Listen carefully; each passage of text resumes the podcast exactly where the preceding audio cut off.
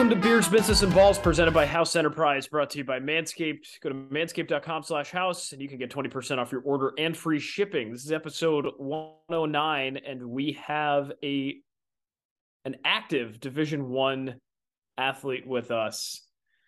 Um, what did Jon Rothstein call It's escaping me. It's it's something about The lockdown zone D. breaker.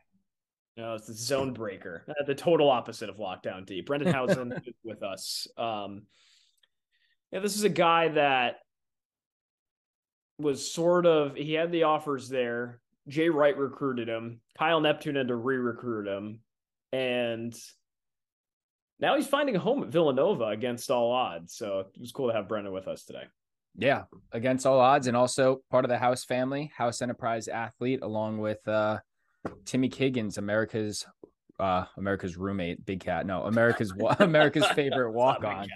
Now I got my uh, Jon Rothsteinisms all stuck in my head, but great to have him on. Great to have him caught on for college hoops. Obviously, Big East plays around the corner, and uh, yeah, it's college basketball season. It's college basketball season amongst many other things. We got World Cup talk. We got contenders and pretenders for balls, baseball free agency, hockey, basketball. It's it's a lot going on right now. A lot to keep up with. It- It's some hot stove. I think Villanova, for what it's worth, um, everybody knows they did not start too well. They started off the season two and five. Uh, they're turning a corner. They had a big win over Oklahoma.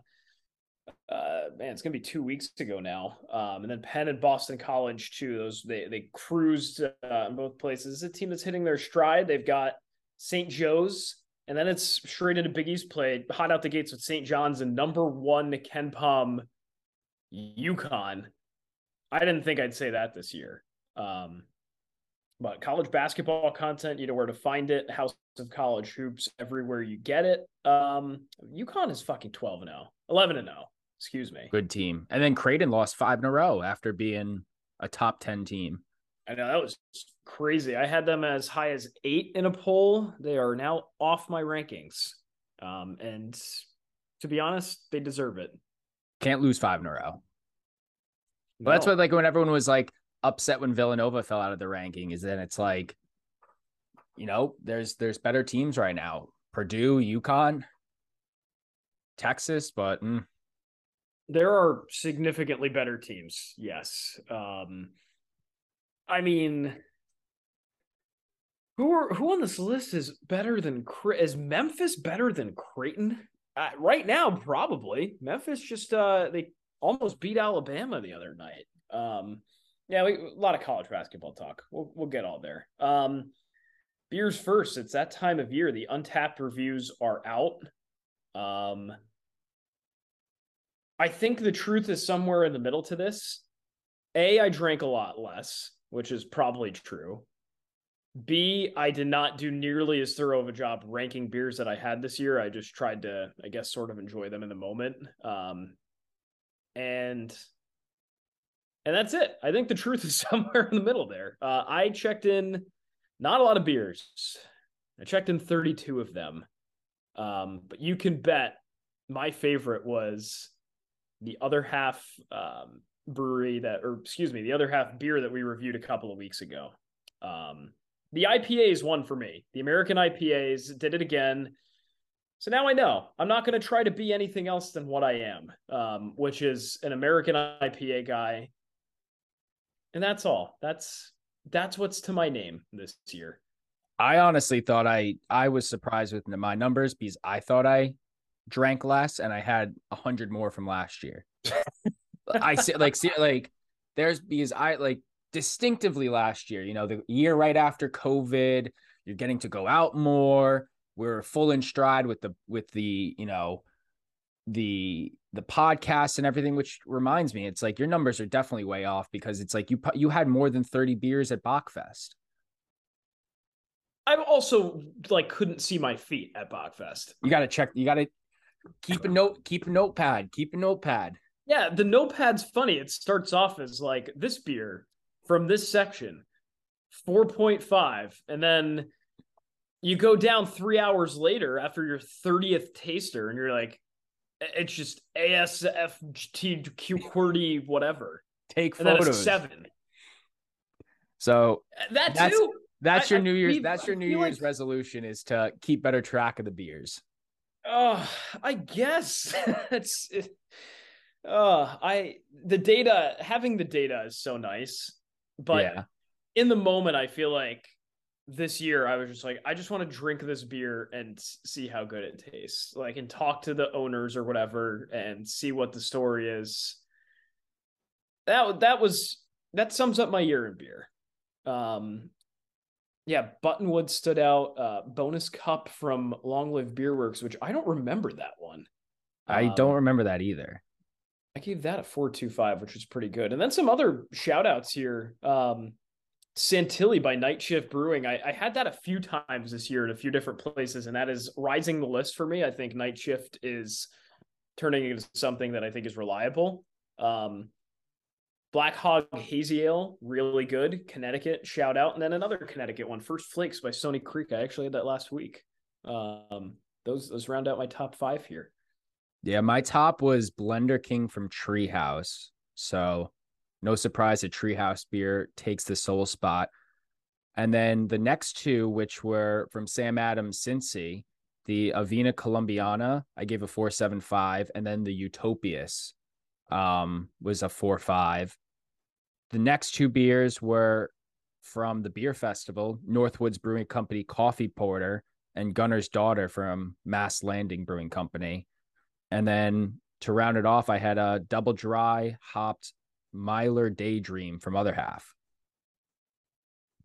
And Other my half number had some good shit this year. and my number one style was double IPA. Ah, classic. Went with the went with the extra punch. Interesting. Very interesting. That's a beer in review. Beer in review. Yeah, overall, I um I'm looking at other analytics here. What uh what stood out? Yeah, Green City by other half was was the top beer for me. Um That's a place we have to go to. We've talked about it way too many times now where it's like in New York. I know it's Um, New York, but it's definitely it's caught the attention now. Yeah, other half is, and they actually distribute it in a lot of places too, which is, which is nice. Um, ironically enough, I had Green City in Washington D.C., um, which other half has an outlet location in D.C. now too, which we've discussed. Um, it was a mid-September episode we did that. Where did I have mine? Hmm. Double dry hop. Why do I feel like you brought that up? Bayberry. Uh, yeah, yep, we did talk about that. Bayberry. February. Interesting. You were with me. I was gonna say that sounds oddly familiar that there was an other half beer at Bayberry. We went on we went on Super Bowl weekend to Bayberry. Why did we do that? That's stupid. Well, I don't it might not be the weekend. February 2nd. Oh, it's a No, it was a Wednesday. It was Groundhog I Day. had- celebrating Groundhog Day. Interesting. All right. I don't know. I don't know. I don't know why we would have gone to Bayberry that day. Interesting enough, that was the same week as the beer festival. Yeah, we got more beer. Wow, We lost pre-game- Yeah, we pre-gamed the beer festival with Bayberry. I don't know. I guess. That's- what a world. What the fuck are we smoking? That's wild. Yeah. Well, I need to get we're back to gonna- That's a good spot.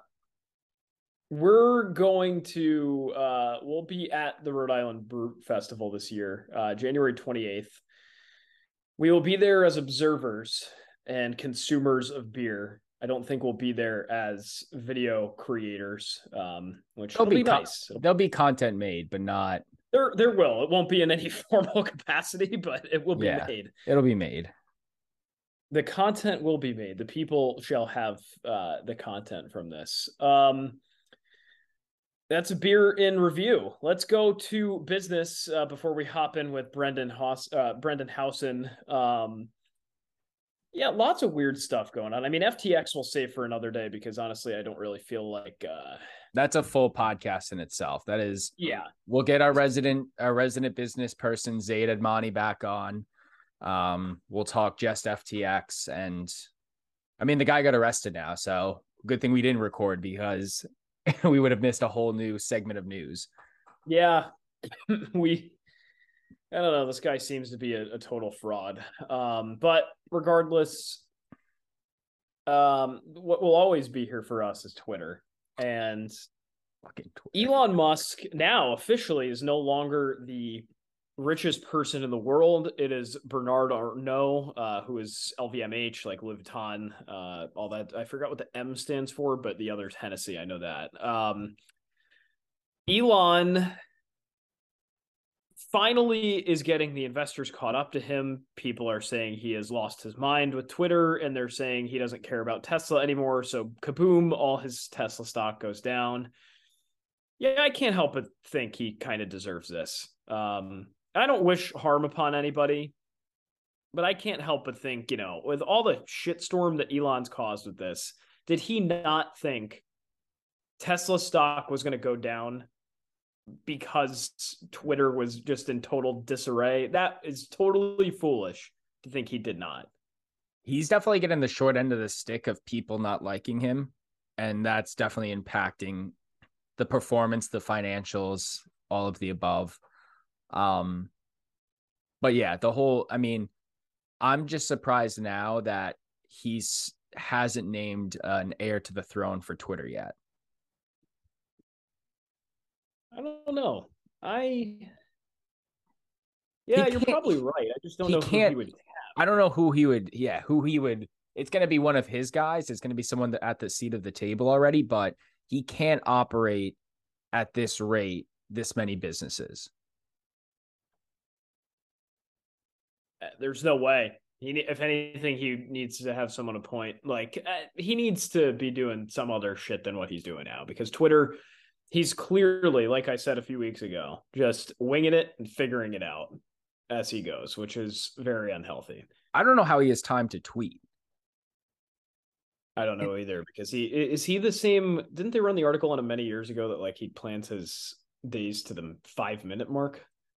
Probably, but it's like, I like how does he go to the bathroom? Does he eat? does he sleep? Like it just there needs to be someone that just like follows him for a week just to see his hour by hour, day by day, minute by minute, and just and report back to be like, this guy's actually a human or it's just a plugged in robot.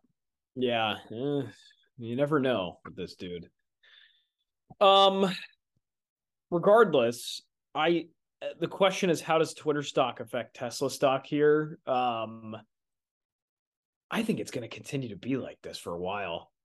I really do. Cause, you know, you look at just how off the rails Elon's been, you can't tell me investors aren't spooked.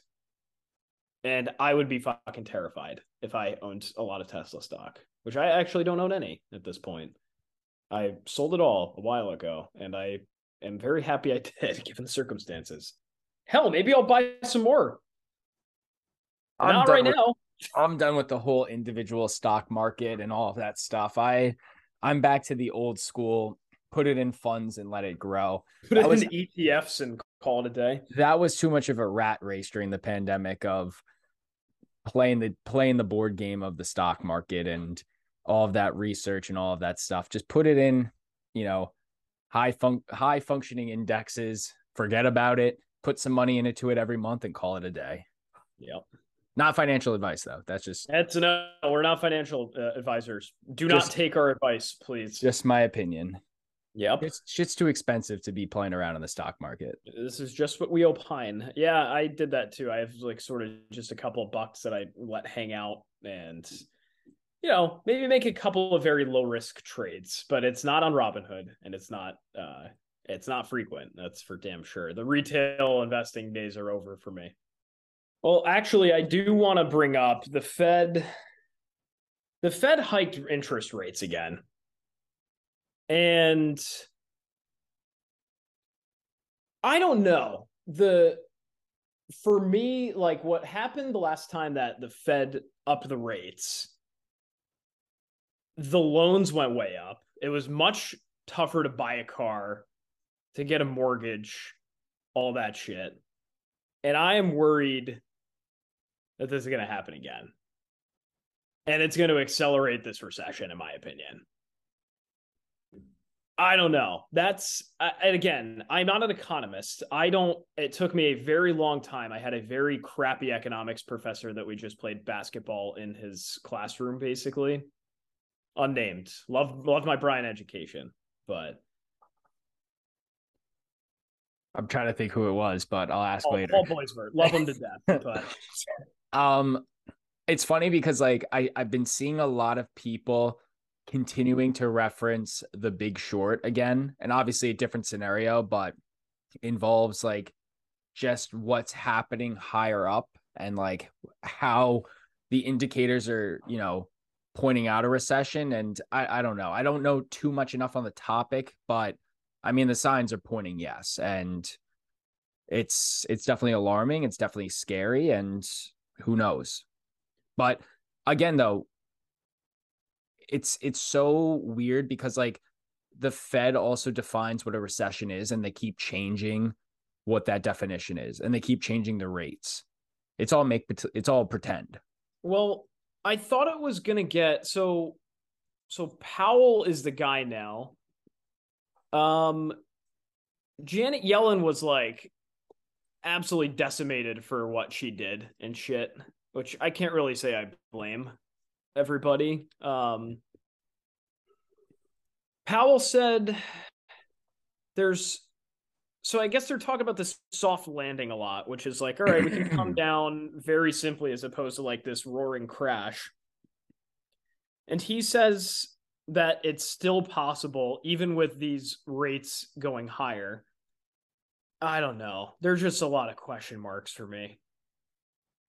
And I'm scared to really like go for it buying some some like mm, other I guess equities and shit like that too. Like back to this retail stock point, I don't really know how much I want to be shelling out, you know? It's a it's a save it's a save mode at this point. Like wait till the markets crash for property, you know, be weary with the stocks. No need to buy a car. It just it just bunker down and be careful. But then again, that's what also creates the recession itself too. I don't know what the fuck creates the recession because I think we're in one. Maybe it's giving away a bunch of free shit to everybody. Also, that can't send... help the recession. It helps people. It doesn't help necessarily the recession. Um, also, sending all of our money elsewhere. but hey, hey, those new IRS individuals will get that money back for all of the 87,000 of them. All the new Venmo, uh, all the people Venmoing over six hundred. Did we talk about that last week? Is yeah. that am I dreaming that? We definitely talked about that last week. So, man, what a oh, what a shitty economy we have right now. This is just so weird. Markets down. Uh, was the economy ever good on this podcast? Uh, I mean, hey, that's how it started. Yeah, it was good. It was pretty good at one point. Was, um, I don't know about good. Oh, not good, I guess. But hey, Dow was uh Dow was still at an all time, basically like near its all time high. Um, it hit its all time high in January. That's a weird fun fact about 2022. The Dow hit the all time fucking high just mere 11 months ago. so I don't know. The economy was just inflated. It wasn't good. I'll I'll take that point. Um, yeah, it's something to keep our eyes on for the Fed. I don't know. I'm not sure what I believe at this point.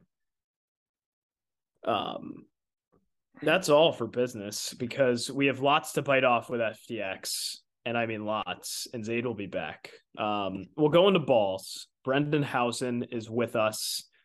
Uh, Tommy Godin's with us too. Did not mention that to start the interview. Uh, Tommy Godin, you can check out his content, Road to the Garden. Um, and uh, yeah, th- this was a great interview. I thought it was a good conversation into what life with Kyle Neptune is like. some pretty good stuff. Brendan Hausen, folks, let's do it. All right, everybody. With this this week, we're joined by Villanova guard, elite shooter from the long range, and House Enterprise athlete. Brendan Hausen joins the podcast. Welcome to the house. Welcome to the brand, first and foremost. And uh, how's everything going? Man, it's going good. Um, I'm excited to be a part of the the House Enterprise family and just you know kind of grow this relationship and, and see where it takes us. Man, this is exciting times. Right. So. On the the Amarillo assassin, uh, all time leading scorer, male athlete of the year in Texas, and in the class of 22, you're ranked the number 16 shooting guard. at four stars.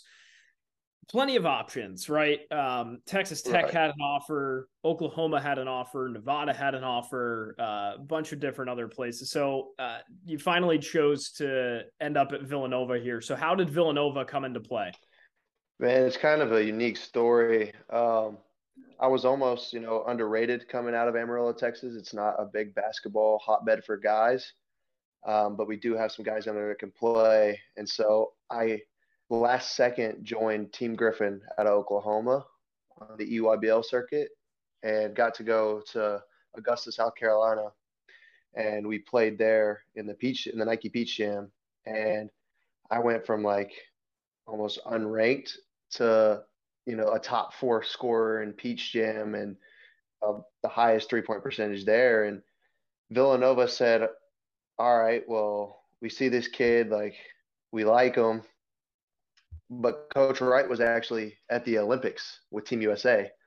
And so he sent the coaching staff to kind of follow me around for a month. And they, they were like, Look, we'll give you a month and we'll be honest with you. Uh, we'll be truthful at the end. And then at the end of that month, you know, they liked what they saw and and boom, they they pulled the the offer. And Coach Wright actually called me while he was in Tokyo, which he said he had never done without seeing a player before. So, I mean, it was it was pretty unique. And then in September of my senior year of high school, he, the whole staff and Coach Wright actually flew down to my high school, and Coach Wright couldn't believe that he was in the middle of nowhere, Amarillo, Texas, and he came to practice and after practice is when I committed to be a Villanova Wildcat. And since then, it's been nothing but great. So that was a cool story about Jay calling you from Tokyo. I'm glad that you brought him up. Um, with all the craziness happening over the summer and at Villanova with Jay Wright retiring, um, you flew in from Texas and you, Mark, and Cam, all three of you, you guys later reaffirmed your commitment. I know you met with Jay, but what did he and Coach Neptune say that really stood out to you to reaffirm your commitment to Villanova?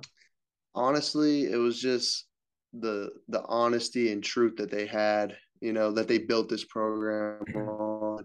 I knew, you know, Coach Wright with him stepping down, obviously, you know, it, it hurt a little bit, but it just shows you that us three coming in and sticking with it, you know, just shows you a, a testament to this program and what what we're about and what the people in the past have been about. And I think Coach Neptune couldn't have been, a, you know, a better fit for this program. Um, carries the same the same values and beliefs as Coach Wright, and you know, so it's just been it's been great. And obviously, I mean, Neptune is a Villanova Wildcat through and through. As the assistant, obviously went to Fordham, came back, but he had some pretty cool things to say about you. In a quote, he he said, Brendan is an elite shooter who is also focused in becoming a complete Villanova basketball family member. He comes from a great family, and we've already seen how this intangibles and commitment to our core values make him a valiant part of this program. He also may be one of the best shooters we've ever had at Villanova. So, I mean, first off, pretty reassuring uh, note for you and pretty cool comments. But, you know, how right. has it been playing from, you know, for him this season so far? Man, it's been great. Um, I think the greatest thing is he he pushes us to be our best. Um, he knows we can we can always be better, um, and he, he upholds us to the standards the standards that this program's about. And you know, so I I've seen my game jump tremendously. I've seen us as a team in just the last few weeks just keep getting better and better. So I honestly think you know he's one of one of the best coaches in the country, and he's going to do great things here. And then of course, I mean, you know, what is it like playing for Coach Neptune? Is he is at is he is what is advertised? I mean, everyone obviously the media takes into a lot of play, but you know, who is Coach Neptune to you as a coach and as a mentor? Man, he's I mean, unbelievable. Um, you know, just a man that I aspire to be one day. Um, he doesn't sugarcoat it. He tells us the truth. Um, but you know, the, the same work that we're putting in, him and the whole coaching staff are putting behind the scenes because they believe that you know they want us to be the best men and the best basketball players we can be. And so they're they're pushing us every day and they're pushing themselves to be better. And that's what's special about this place.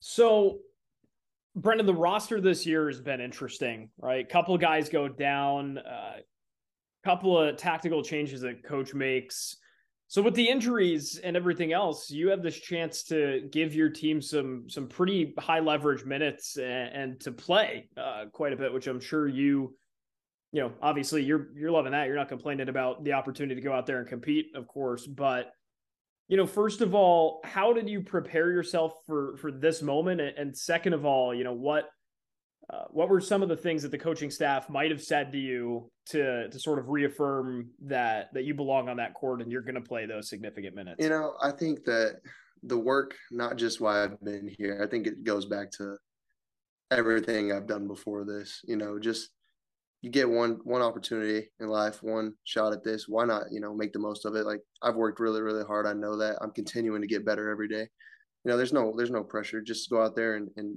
give my best for my for my teammates and my coaches, and and ultimately the rest will take care of itself.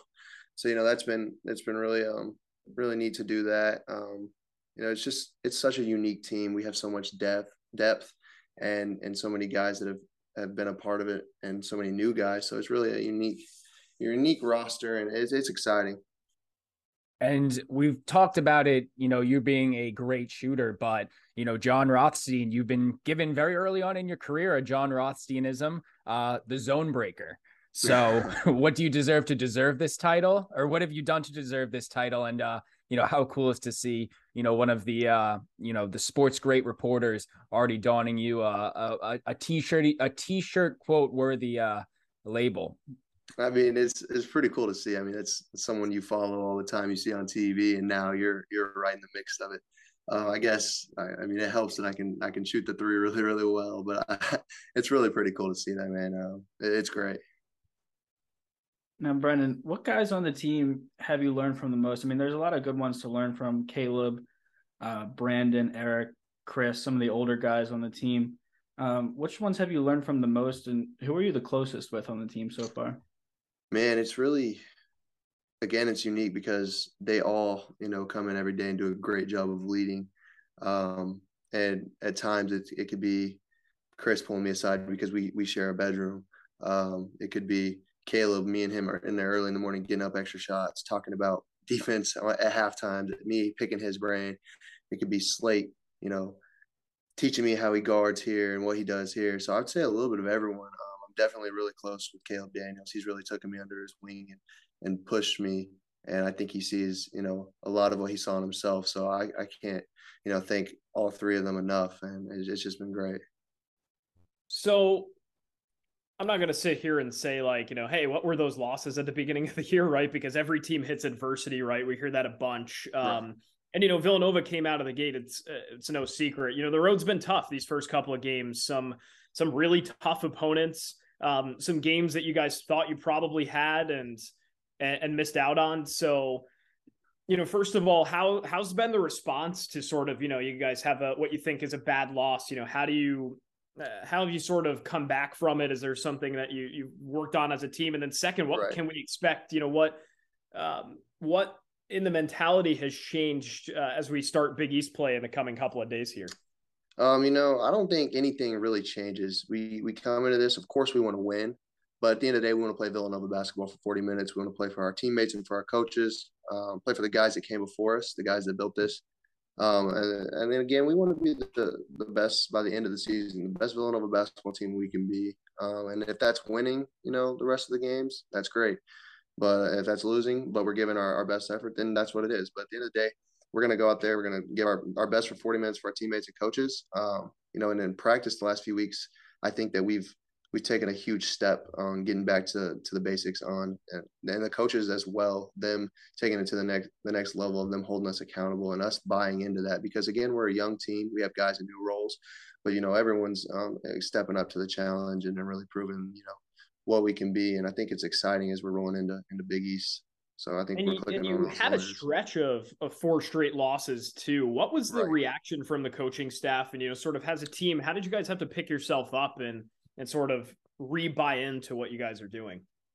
Um, you know, obviously, no one wants to go through that, but again, it's a part of the journey, and I think that we saw the potential we had, and we understand that you know that it's it's that crucial. It can be one one play can change a game, and so it was just staying positive and remembering that we want to be the best team again by by the end of the season. And so it was getting back to the basics, getting back to practice, and you know, again playing hard and and figuring out you know what we have to do to win.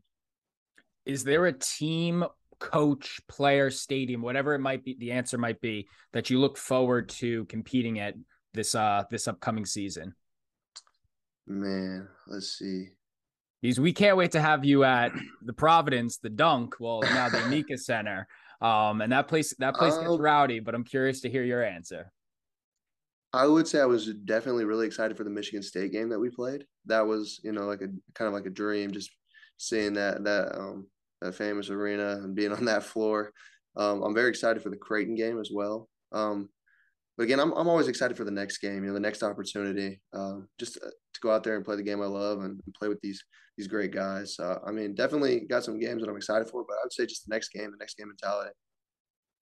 I love that. And on game day, a uh, little bit of a fun one here, but what's your game day routine? Take me through your day. Like, you wake up, do you go straight to the gym? How many shots do you put up um, when you're there, or what goes on? Uh, you know, so the the night before games, we're usually together in the hotel as a team, um, regardless if it's home or away. We're always always together. Um, I study the scouting report through and through, make sure I know that first and foremost. But I'll usually wake up, um, you know, an hour before everyone is supposed to be awake. Um, then I'll go to the weight room and get like a, a light sweat in, a stretch, do some yoga, um, maybe jog on the treadmill. I just like to be up and moving and have a sweat. Um, and then we'll go and and we'll go and have shoot around. Uh, that's a given every day. And then I usually get to the gym, you know, 30 minutes or so early, try to get some shots in before. I mean, I don't try to overdo it on game days because you never know, you know, what your load's going to be in that in the next game. But definitely, it's more mental than anything. I would say. And outside of basketball too, because it can't, you know, ball is life. I get it, but is is there anything else outside the sport that you that you do to keep your mind sane? Any anything else? Man, when I'm back home, I definitely love to go fishing. Um, I like to surf at the lake. I love doing that. But again, just like uh, chilling with my family and, and just relaxing, honestly, that's the, that's the best thing for me. All right. and our last question, and we hate to do this to you, we really do, but Trey Patterson on TikTok said, and he asked your teammates, you got the least drip on the team. Can you care to comment on these allegations? Uh, what was that? I said Trey Patterson on TikTok said you had the least amount of drip on the team. Wow, that's crazy. You didn't see the video? That's crazy. Uh, I I think I heard about it. Uh, they've done that a few times. A few guys have said that about me, so that's that's funny. Uh, they all joke. We all joke all the time about different guys and everything. Uh, I like to say I have the best style. I mean, mine's a little different, you know. Me coming from Texas, but I definitely say I got the best style. I mean, that's fair. Say? That's fair enough. And it's a perfect transition into obviously the House Enterprise family. You will have some great style with the new merch that you've come out with. So, you know, we're excited to get that into your hands and get you into the fans' hands. But, you know, we'll have to tell your teammates that once they see you in that, you'll be you'll be dripping just fine. Exactly. Right. Get some get them some. Absolutely. But Brendan, we appreciate the time. You know, good luck in the upcoming season. Obviously, we'll be in touch, but where can our listeners, you know, find out more about you and find your content online? We're just gonna do that one point. I don't know if you heard, but just a quick plug. I couldn't hear your, you. What would you say? Yeah, no worries. Just a quick plug for your social media and where can everyone find you online? Um, on Instagram um, at Hausen Brendan, Twitter same thing at Hausen Brendan, um, and TikTok at Hausen Brendan. All right, man. We'll talk to you soon, and thanks so much. Thank you. I appreciate you guys. And that was just Brendan Hausen, Villanova guard, elite shooter from long range, and House Enterprise athlete. Great conversation. Check out his stuff, check out his merch, and good luck to Villanova this upcoming season, or this upcoming Big East play, rather. Um, and that was the balls presented by Manscaped. Go to manscaped.com slash house for 20% off plus free shipping. I probably won't get it for the holidays, but a New Year's present, always good to have those. We love their products, and so should you. So go to ha- manscaped.com, use the code house for 20% off and free shipping. We'll start off with contenders and pretenders. Now that football is in its last quarter, four more games, four more games left in the NFL season before the playoffs. And who are my pretenders?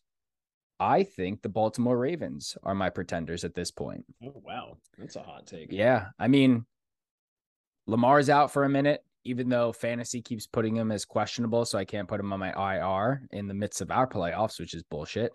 Uh, Lamar is out.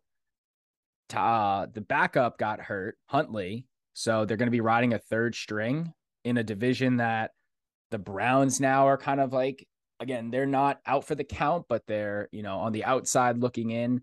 The Bengals are obviously a force to be reckoned with. And then the Steelers can obviously take a game or two for somebody. Um, I think they're a team that the AFC is a little bit deeper than what the Ravens hold. So I don't see them going very far. Interesting.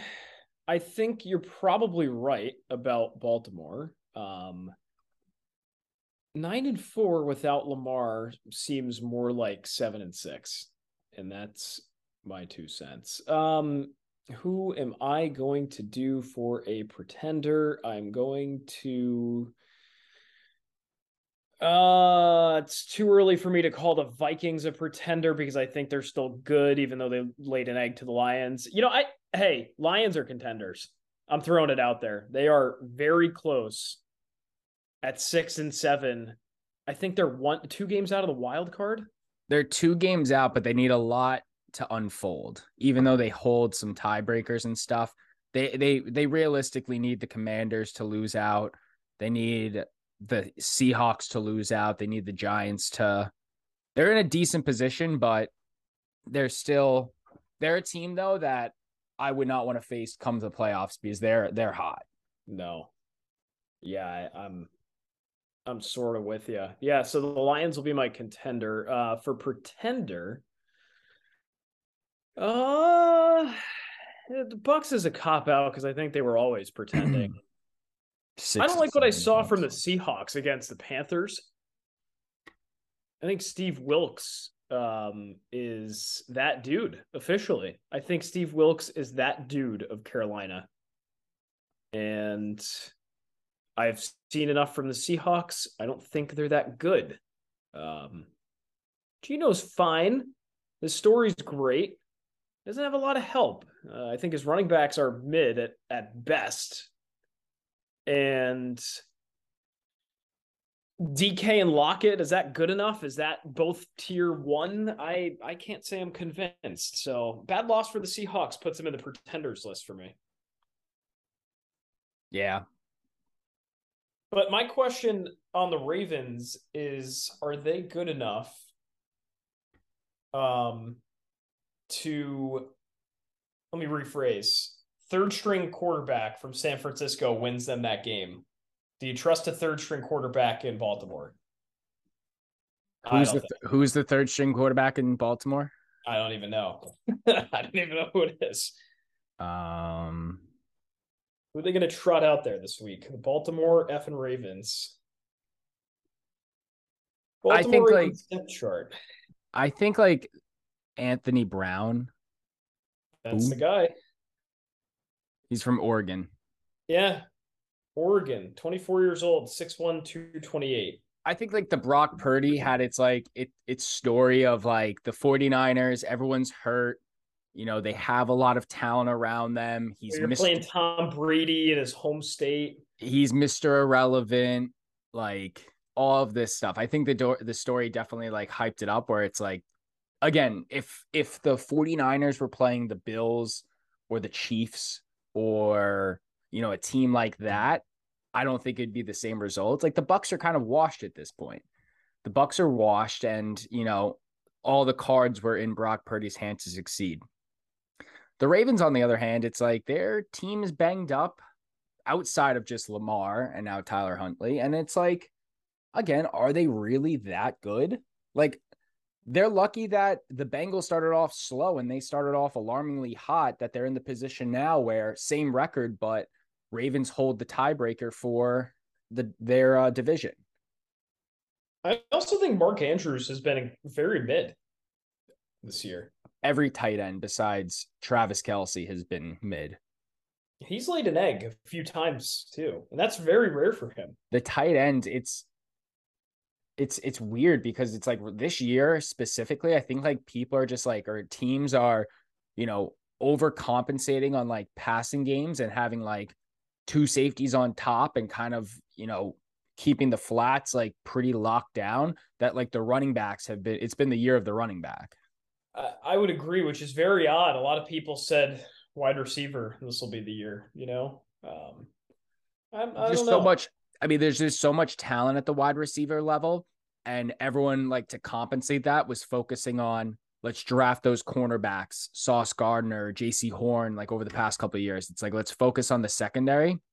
That there hasn't been a lot of love for the linebacking core, and there hasn't been a lot of alarming of like, hey, let's watch out for these running backs. Like you have a guy like Jerick McKinnon who, you know, wasn't rushing heavily for the Chiefs, but now he's popping out and catching balls because it's like they're focusing on, you know, Kelce and you know the other receivers on the Chiefs, but you have a running back that could just pop out and play too. It's you know it's a dangerous game. Yes, it is.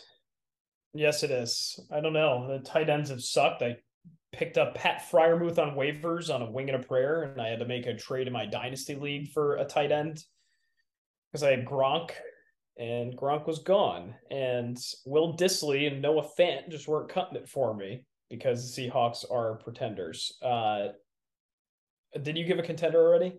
Um,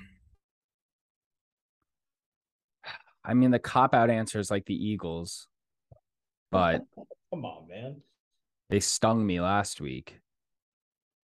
They stung me good. I don't want to say the Cowboys because I don't believe it.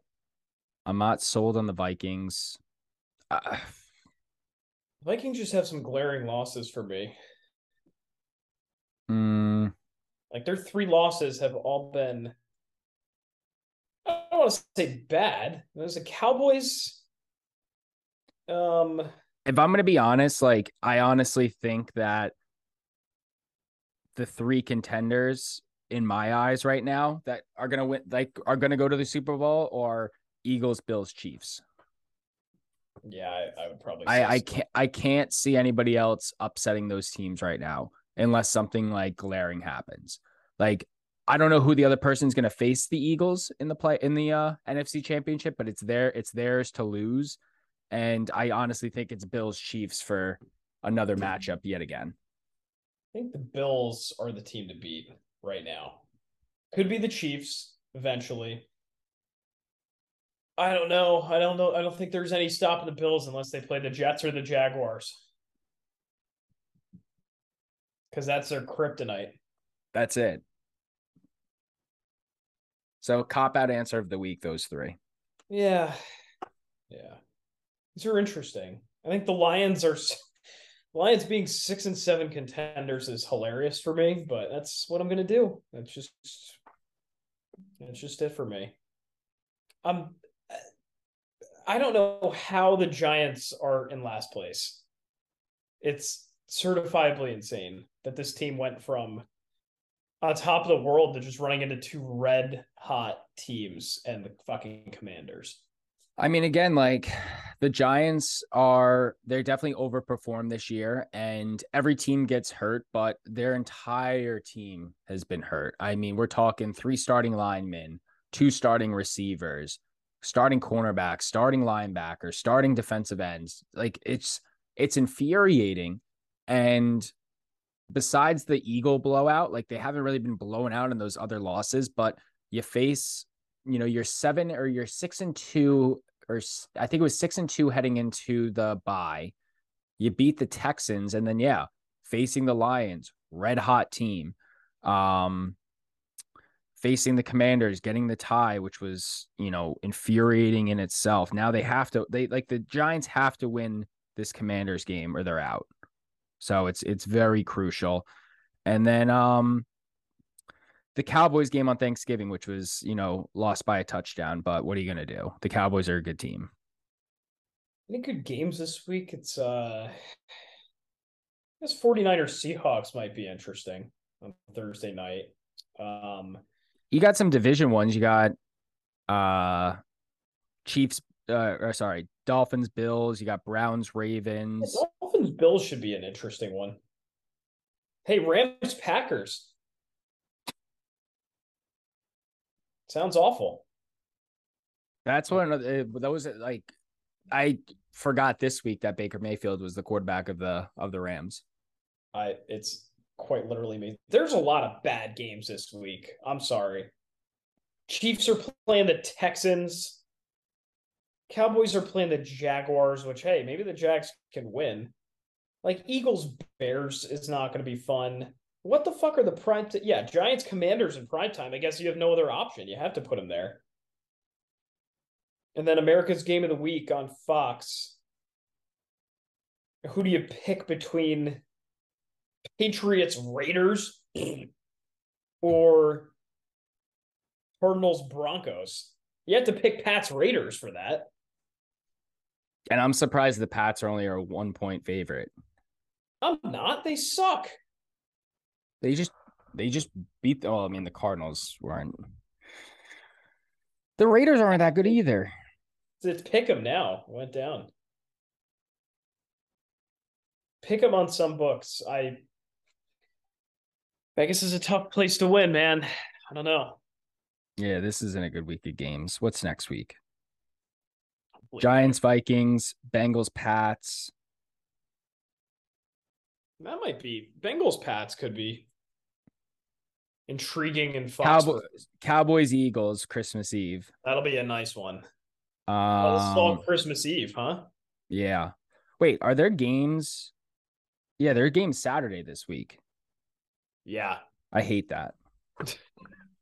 well, next week. Wait, Sat? Oh, this week. This week there's Saturday games. I I wish you hadn't told me that. I hate that. And those are the games I skipped over. Colts Vikings, bad game. I I rarely watch the Saturday games. Browns Browns are favored by three against the Ravens. That's of note with their third string quarterback. And yeah, I'm getting the heebie-jeebies with Dolphins Bills on Saturday night at 8:15. I I don't like that for no reason other than just to not like it. Christmas. Lions Jets. I'm taking the Lions. If that's pick 'em. I'm surprised have to pick them. Is it in MetLife? Is that why? Yes. Even still, I think if it wasn't, it shouldn't um, have been a um, pick 'em. This is these are two teams that it's just like you have no idea. Their product varies so greatly week to week, but I think the Lions do have some juice. They're lucky it's pick 'em because if it was like Lions plus money, I feel like Vegas would rig that that everyone was betting the Lions and then the Jets win that game. Oh yeah. Oh yeah. Everybody wants to pick Dan Campbell here. Um yeah, we've only got a few more weeks of NFL. That's kind of fucking crazy. Um right now the season if the season ends the Pats are in the playoffs which they don't deserve to be. Especially uh, after the game we went to at the Thursday night. That was disgusting. It was awful. Who would they have... play? They play the number three. I think they would play the two because they're the last team in. And first, yeah. one seed gets a bye. The one gets the bye, yeah. So they would play the Chiefs. Yeah. Oh, lovely. That's that's fantastic. Uh, uh thirty-five to ten final score. You're putting ten on the Chiefs. I think it'll be on a defensive touchdown. I would say nine and just three Nick Folk field goals. Mac's going to go 21 for 30 with 196 yards and two picks. It's generous. I don't think so. That's not generous for him. No. Start looking at um who's the um what's it called? The Kentucky quarterback. Will Levis. Oh. Yeah, who's transferring again is Kedon Slovis from uh from Pitt. From Pitt? Oh, there was a there was a video around because like the coastal quarterback is transferring. And um oh, shit, he is. Yeah, someone was saying it's like who the fuck do you think you are transferring out of Coastal? Like you have a nice gig and like you're guaranteed there because the Texas Tech quarterback last year or the year before who was like pretty solid transferred to Michigan and now he's on the bench. Yeah. It's like who do you think you are? You're just going to like go go to a, a better team and then like lose the competition? That's a good question. I mean, it's like you're also go to Coastal, dude. Like, yeah, it's like wait, it's not like basketball. You can make a name for yourself so easily. No. Hey, well, Coastal was ranked very briefly, and then they got their shit blown out by James Madison, who was also ranked this year. James Madison was for a hot second. Damn. Huh. Well, I don't know. The, the, I'm I'm thinking there's no. You got to give Mac another year. And then if he doesn't work out, Bailey Zappe's in the pipeline. You let him make a few plays, and then you inevitably bench him, and then you figure it out. I, I think you got to wait one more year until you give up on this kid because I don't think he's the problem. Well, when did Mac get drafted last year?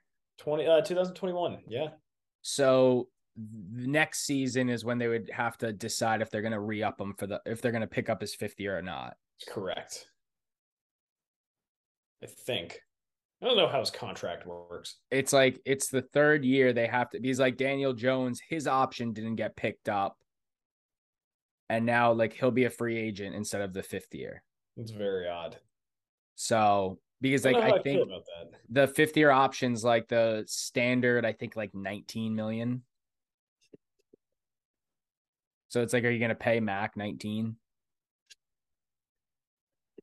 I I I don't want to, but if it has to happen, it has to happen. I don't think he's a problem. I think it's Bill's too stubborn to fucking admit that he screwed up hiring Matt Patricia.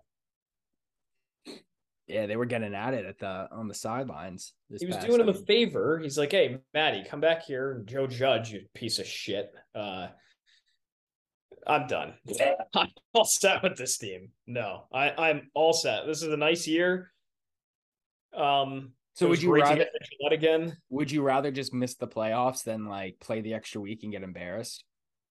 No, I, I think that's fine as long as Mac has because everybody's going to point and say, "Well, Mac sucks." I I don't really mind Mac. I think that's fine. Like I was a big Mac hater uh, when they drafted him. I'm like, that's a dumb move. I don't think they should do that. I think it's fine. I think he ended up being a fine choice for this franchise had he had competent people to call his plays, but he doesn't. The mighty have fallen. Uh, it was a much better, more comfortable offensive scheme last year, and now you're running screens on third and twenty-four because why not? Let's gain three yards and go punt for Michael Palardy to have some cushion. You just need a number one. I think they do because DeVante Parker ain't it. He's not it. Bill wants DeAndre Hopkins so bad. I know, and I don't. Why? Because he's dropping balls. Who's his quarterback? Uh Colt McCoy? That didn't matter the other night. It slipped out of his fucking hand. Colt McCoy? I guess, yeah. Kyler's got a lot of COD to play now, so plenty. He's lucky he got the bag, all guaranteed. I know. That's insanity. Well, that's enough about football. Um I'm just I have a sour taste in my mouth with the fucking Patriots. We'll see. You know, maybe I will watch a Saturday game or two. Sit back, relax, try to enjoy some decent football, but the game sucks, so I actually I can't do that. I'll wait till next week from Christmas Eve when they have 9 billion games What's weird is they're doing all the games Saturday next weekend, and then they're doing three on Sunday for Christmas. Because they have to compete with NBA. That's true, but you think the NFL garners the viewers anyway. Like over the NBA. I mean, it's the first time Christmas has been on a Sunday in a minute. Yeah, but I guess Thanksgiving you had no NBA games, you had no NHL games. So I guess it makes sense. Baseball was over they want their uh, they want their spotlight. So they'll only do three primetime games. Like I'd rather watch football than the NBA for sure. Yeah, more limited, but um, playoffs are coming. more in the hunt. And we square off in fantasy Yes, we do. for the semis. We'll You, see. you don't want me to have a week like I had last week, No, I do not. but I need the Pats defense. They are my. The, I will, if I win this fantasy league, I will forever draft the Pa- Patriots defense. I'm holding you to that. because I needed 18 and a half points to win last week from the Patriots defense, and they gave me 19.